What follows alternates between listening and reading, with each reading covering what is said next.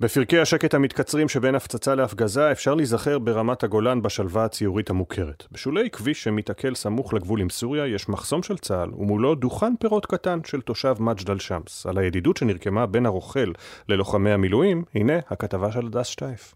כשבעל דוכן הפירות מגיע לדוכן שלו, המילואימניקים כבר בעמדת השמירה במחסום.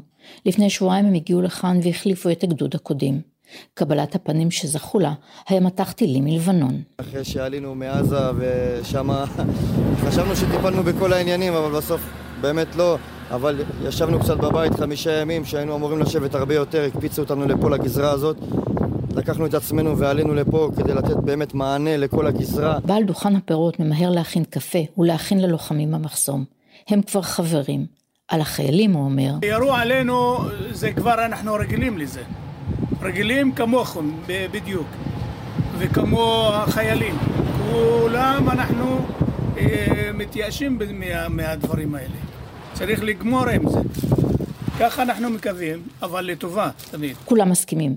הבוקר מתחיל בטפיחות על השכם, ברכות, אחווה, שכנים שהמציאות הכתיבה באמצע הדרך. החיילים, אה, תראה, זה uh, מהגן על כל בן אדם, על כל אזרח. אז איך צריך, צריך להיות איתו?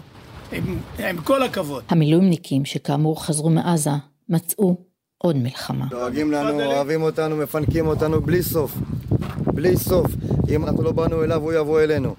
והחיבוקים, והנשיקות, והאוכל, והשתייה, והתרומות.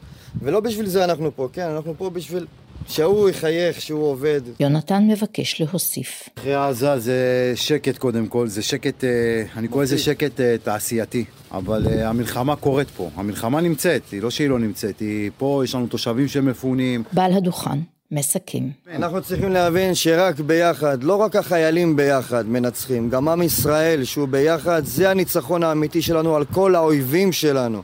ברגע שהם יראו אותנו מאוחדים, מאוחדים, מאוחדים ושלמים. שכנות על אם הדרך שכפתה המלחמה.